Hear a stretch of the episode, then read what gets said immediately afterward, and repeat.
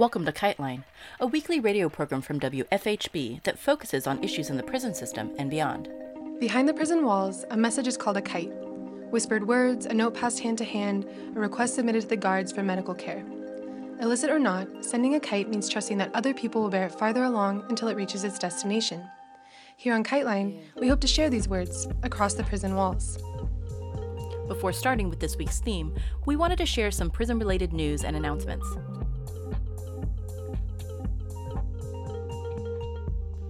In a new report called U.S. Prison Population Trends Massive Buildup and Modest Decline, the Sentencing Project reveals that at the rate the states and the federal government are decarcerating, it will take 72 years, until 2091, to cut the U.S. prison population in half. By the end of 2017, the U.S. was incarcerating 1.4 million people for a decline of 7% since 2009, when the prison population reached its highest level.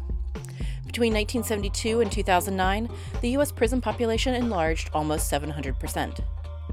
Decarceration rates have varied.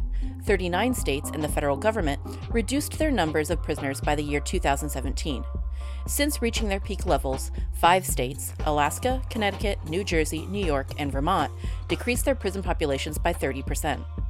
However, of the 39 states that cut their incarceration levels, they did so by less than 5%. Arkansas tops the 11 states that had the highest ever prison populations in 2017.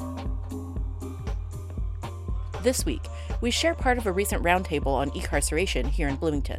This event was part of a series across southern Indiana as community members hurt by incarceration and their families come together to discuss their experiences and work together to understand this complex web of social control.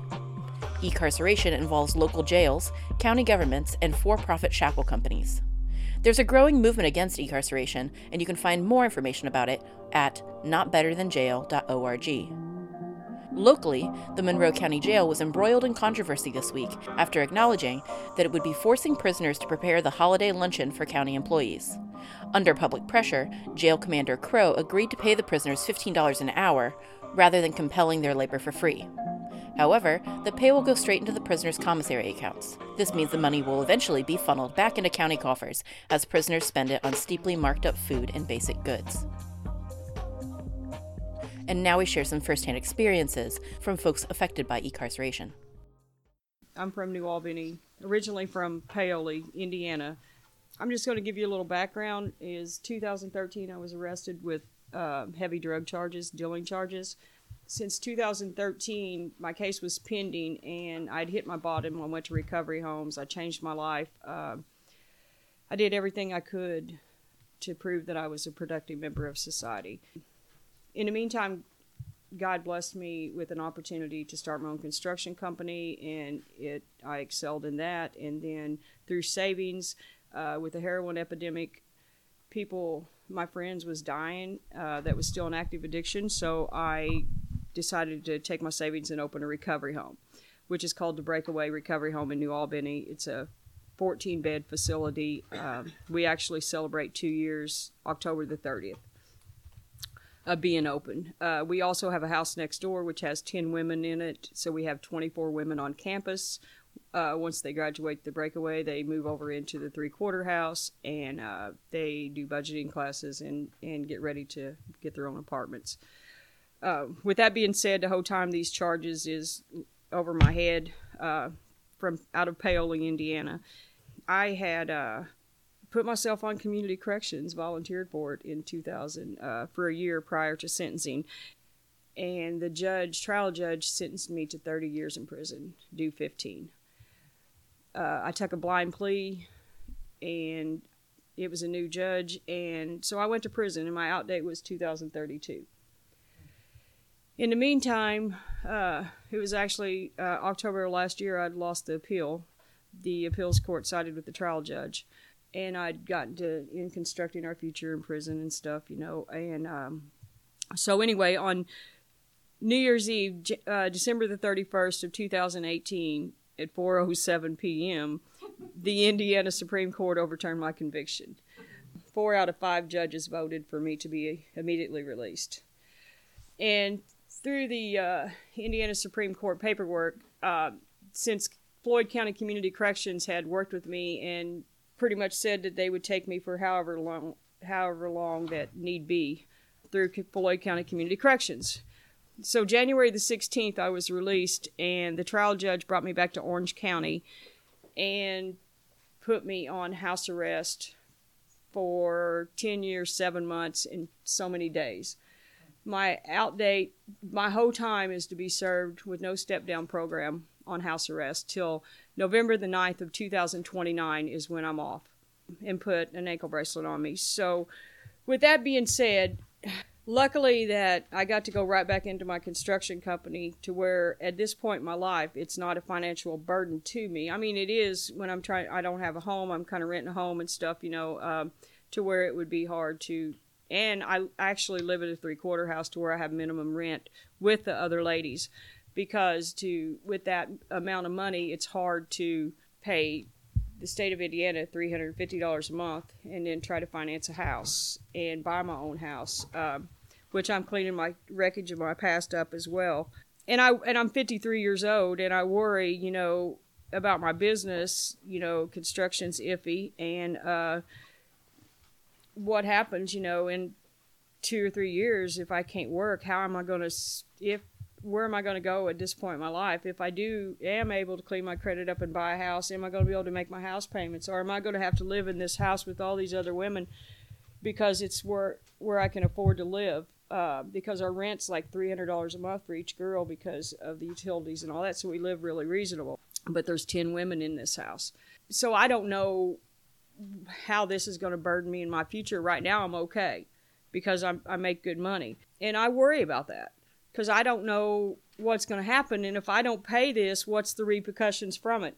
How far behind? The total amount for me is $48,000, is what my court papers show. And I didn't, I was going to bring them with me, but I forgot them. I apologize. Actually, November the 9th is when I'm counting down the 10 years of being on house arrest. Being the executive director of the Breakaway Recovery Home, I have the opportunity to work with a lot of women that are coming straight out of prison, the Indiana prisons, jails, I know we've got, including myself, we got four of us over there on an ankle bracelet, and then we've got about probably between eight and ten that's been on house arrest at one point and another, uh, or another, excuse me. Uh, most of them wasn't successful because a lot of them is when they come into the breakaway, they don't have jobs. So you got a mother trying to get her kids back, trying to pay rent there, getting behind on rent. Then she's got to pay the the house arrest. So it's basically setting them up for failure. And, and I don't know how they're ever going to make it be, on the ankle bracelet. The good news is, is you know, in their situations, is we're working with them on rent, and then the recovery works. You know, it's helping them out. But what's going to happen when they leave the breakaway? Basically, the way I feel is it's setting them up for failure. How can they do it? They're they're at minimum wage jobs. Some of them's only making seven twenty five an hour. Their rent's a hundred dollars a week at the breakaway. That's not even living, trying to rent an apartment which you know I don't know about up here, but apartment rental down there, the cheapest you can find is six fifty a month plus utilities. They cannot do it and get their kids back. It's not an option. And we're our house, even the three quarter house, they're they can't live there with their kids, or we wouldn't have. You know, there'd be so many kids where there's not enough room for everybody. So there's a really big gap in the system, and it's kind of heartbreaking because we got these women that's graduating on the ankle bracelet. They don't have no option. They're trying to get their kids back. So I just I'm up here just to share my experience and see um, what I can do to help. And I appreciate you. Thank you.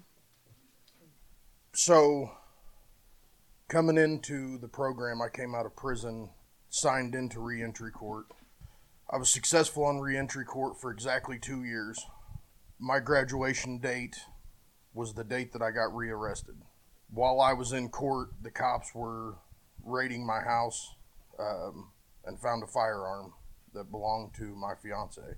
I was in turn charged with violent felon in possession of a firearm and sentenced to 11 more years in prison. So I battled with that for a long time because it was a gun that wasn't mine in a house that I wasn't in, um, but my hands were tied. So I, I went back to prison with the understanding that as long as I done what I needed to do, I would be signed back out into reentry court. So I went and went to prison for a year and a half, got signed back out to house arrest. Uh, the house arrest that I was on was GPS monitored. Um, it was the most extensive house arrest that they had. I had a son that was just over a year old, uh, fiance that was trying to put herself through college in a house. So I was willing to do anything that I could to get out and still am. So as of the 29th of this month, it will be another two years. I'm, I'm coming back up to my graduation date again.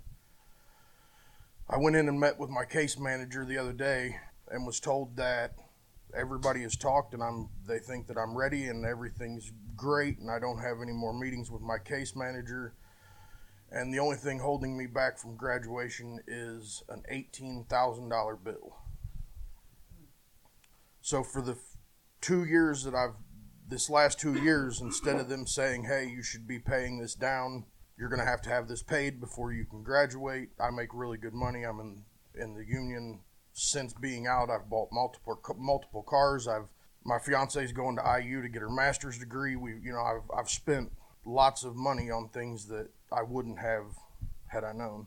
So I walked out of my case manager's meeting defeated. It's a six thousand dollar bill is what they're charging me for just the house arrest. I was on house arrest for four months. So whenever I got that, you know, I try not to be bitter about it, but seeing people that come out in my situation I'm, I'm fortunate I've I've I've made it so that I, I've worked since I was a kid I I moved out of my parents house when I was 14 years old and I've never went without a job or some kind of financial support um, but seeing people that are coming out in the same position that I'm in there's got to be something done there's got to I, I mark my words, the 29th of this month, I'm going to walk in with a smile on my face and I'm going to sit $18,000 down on the desk and I'm never going to walk back in that building again. But it's going to, it's going to take absolutely everything. You know, I've got every car that I own up for sale. I've got every dollar that I've got in my savings account ready to be pulled out. I applied for a credit card for with a five thousand dollar limit. You know, like I'm doing things that I shouldn't do, but it's all to get out of a system that I shouldn't be in. You know, I mean, I when I when I went to prison the first time, I came out with the full intentions of helping everybody that I possibly can to not ever have to walk the road that I walked. I feel like so far I'm I've succeeded in that, but knowing that there's people out there that aren't in the position that I'm in that can't get the jobs that I can get that it's terrible, you know, to, to I've, I've got friends that are in drug court and reentry court that have literally lasted six and seven years over failure to take financial responsibility, and yet they've raised kids. They've they've kept themselves with a roof over their head and a vehicle to get back and forth to work, but to be a felon in the position that we're that a lot of us are in, a lot of people similar to my situation, it's the deck stacked against us. I, I came in here because I'm hoping to hear somebody with a solution, you know, because I go in with a smile on my face once a month on a Tuesday and I see the judge and then I walk out feeling like I'm just that number, you know I mean? I'm I'm just that success story that they can talk about, but in all reality if I was to walk in there and cry and get on my knees and beg and that that, that does nothing, you know I mean? The to be able to change every part of my life and and do absolutely everything different than I've ever done before. And really the only reward is freedom. You know, and that's that's scary to think that I'm going to put my family in so much financial burden for freedom that I feel I've earned. I've been in the system since I was 13 years old. I'm labeled a violent felon because I was a drug dealer. I have a possession of a handgun by a violent felon, not because I was violent, but because I had a drug problem that in turn caught, you know, got me in trouble. So I don't know. There's got to be something done. There's got to be a solution. There's there's too many good people sitting in prison. I've I've served a lot of my life locked in a cage, and I've met some of the best people that I've ever come across, and some of the most genuine not got what you know not got the chance because of because of the failure to have housing or the failure to, to for someone to sit across the table from you and be like nah i don't know if you'll be able to pay Like, I don't know if you'll be able to find a job, so they just got to sit in prison, and that's sad. Some reflections from a family member of a person on house arrest. For my loved one, when he was deciding whether to be released from jail onto house arrest, he would have agreed to most anything.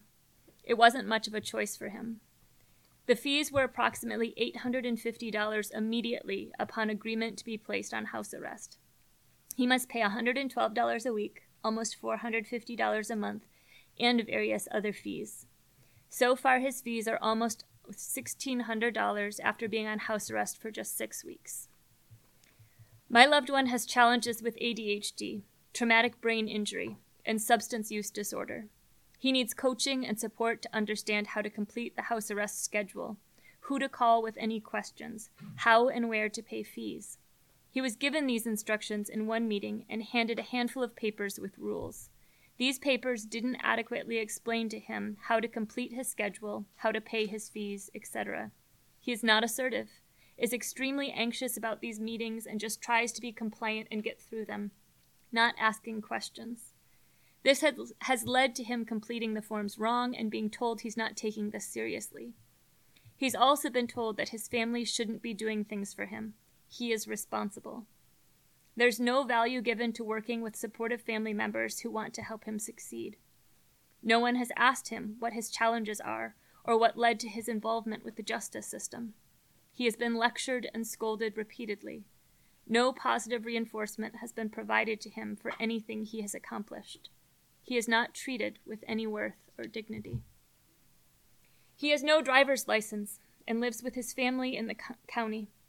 The only way he can get to and from mandated treatment, AA, NA meetings, probation meetings, court, etc., is if his family can take him. Everyone in the family is working and has limited availability to drive him. There has been no consideration to any of these challenges. He was told to get a bike or a scooter. Riding either of these is extremely dangerous on the roads to and from his home. He is set up to fail right out of the gate. His family is burdened. He is mandated to obtain treatment, however, no one discussed with him his ability to pay, or asked about his insurance situation, or provided specific information to him about where and how to find affordable options. His insurance won't cover treatment. The first place he went, he was told it would cost $200 a day for IOP, and that he was recommended to attend three times a week. At $600 a week, plus $112 of house arrest fees per week, that would have brought his total up to $712 a week, or approximately $2,850 a month. Who can afford this? No one offered to help him sort this out. Without family to help him and no other support, he was set up to fail. He's mandated to get a job, yet needs to schedule a week in advance to leave the house has no transportation, needs an employer to sign a verification of employment if hired, has to submit the schedule a week in advance, must schedule work around AA, NA, treatment, and probation meetings. No one has asked, but he does not have a high school diploma. He is set up to fail. He's not allowed errand time. This means he cannot do the following go grocery shopping, get his hair cut, take out the garbage, mow the grass, spend any time outside unless getting out of a car to attend a sanctioned meeting, etc. He is set up to fail. He has no felony charges, has not been charged with any violent crimes, has harmed no one physically or verbally. He is not a danger to the community. Mowing his grass and taking out his trash poses no risk to society. The message he is receiving are that he is a threat to society not worthy of dignity and respect, not worthy of kindness, even. These are not conditions that inspire change. This is an unsustainable program that leaves people mentally and financially beaten down. It burdens families and creates secondary harm. He is set up to fail. He is a human and is worthy. If we want productive and healthy members of society, this is not the way. The first thing that I'm going to share with you is um, from the Biometrics and Biostatistics International Journal in 2017. This is an article about the impact of electronic monitoring on recidivism rates.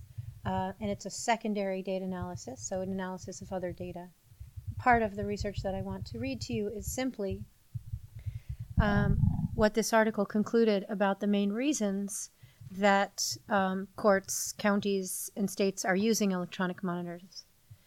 The main objectives for finding ways to ease overcrowding in prisons and reduce recidivism are driven by economic and political pressures.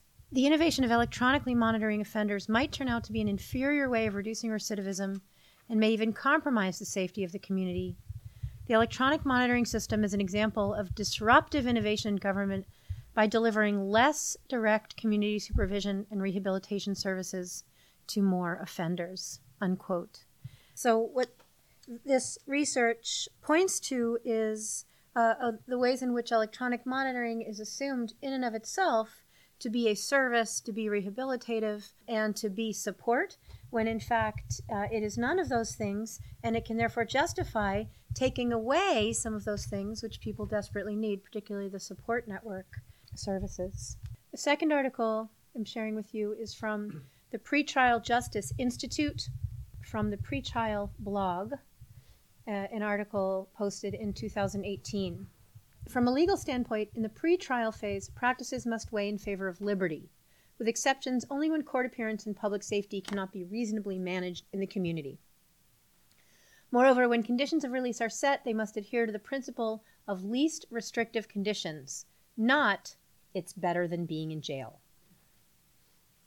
As a practical matter, many people experience EM to be very invasive, with many of the consequences associated with detention. Still quoting. From a research standpoint, practitioners should consider whether EM actually accomplishes what it is supposed to accomplish before trial, which is promoting public safety and court appearance. A 2011 survey of research on pretrial EM found that utilizing EM as a condition of pretrial release does not reduce failure to appear or rearrest.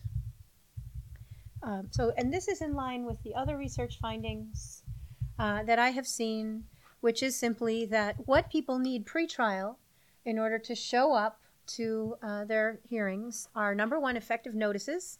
They actually need to get the notices. And number two, transportation.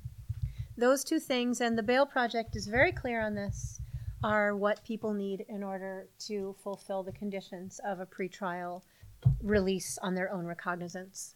The third article of the four that I'm sharing with you today is from the U.S. Department of Justice, Office of Justice Programs, the National Institute of Justice. This is a 2011 brief about electronic monitoring. And these are the findings of the National Institute of Justice on the effects of electronic monitoring on personal relationships. Quoting Many probation officers and offenders believe that monitoring has a negative impact on offenders' relationships with their spouses, children, and friends. 43% of the offenders believed monitoring had a negative impact on their partners because it created an inconvenience. Side note, I'm going to stop saying the word offenders because I hate it coming out of my mouth. I'm going to say people or something else like that. So I'm going to deviate from direct quotation. Of the officers interviewed, 89% felt that people on EM's relationships with their significant others changed because of being monitored. One person said the electronic monitoring system serves as a scarlet letter. Another reported, Every time it goes off, we think the police are coming to arrest me. Perhaps the most poignant comments concern the effects on children. One person said, I've got a child who straps a watch on his ankle to be like daddy. Another said, When it beeps, the kids worry about whether the probation officer is coming to take me to jail. The kids run for it when it beeps. This section immediately following is about perceptions of the effects on employment and housing. People on EM and officers alike were almost unanimous in their belief that the visibility of the monitoring systems makes it much more difficult for people to obtain and keep a job. People told stories of job interviews taking on a different tenor as soon as an interviewer noticed the devices. In addition, sometimes the systems would issue an alarm because the signal had been lost when, when people were inside a building. They would then have to take a break from work and walk outside, often for 15 minutes, before the signal was reestablished. This did not please employers. Of the people on EM interviewed, 22% said they had been fired or asked to leave a job because of electronic monitoring. Of that group, 32% assigned the cause to signal loss. Others cited various reasons, such as limits on their flexibility to relate it to work hours or distance from work. 5% said they were fired because their bosses did not want customers to see the monitoring devices. The last piece I'm sharing with you is from the journal Federal Probation, a journal of correctional philosophy and practice. Despite the growing popularity of electronic supervision tools, the bulk of research fails to find a significant crime reduction benefit from using electronic supervision. This is also in line with what I understand about the research in general that there is not a reduction in recidivism with electronic monitoring, just as there is also not an improvement in people showing up to court hearings when electronic monitoring is used pre-trial.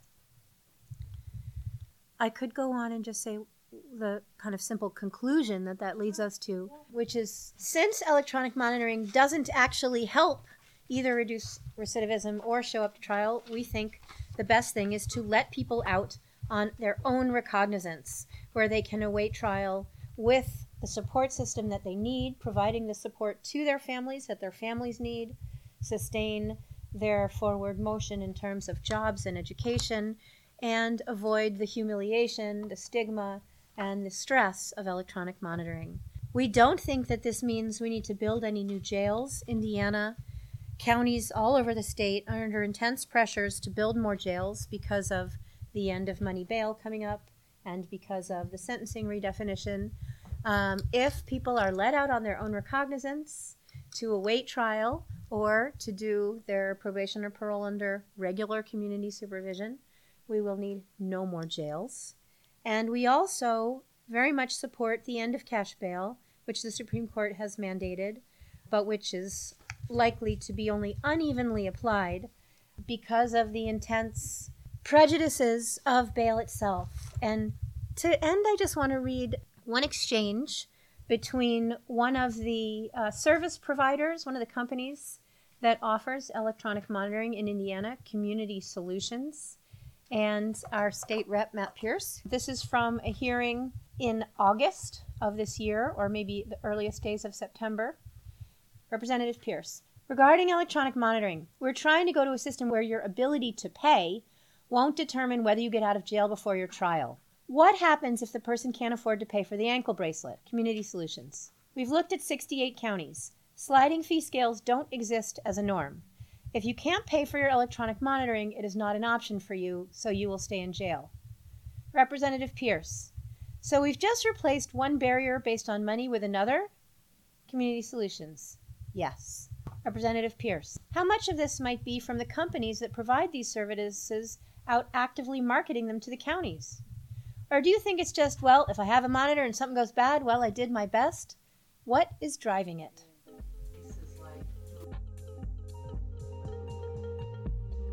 This has been Kiteline.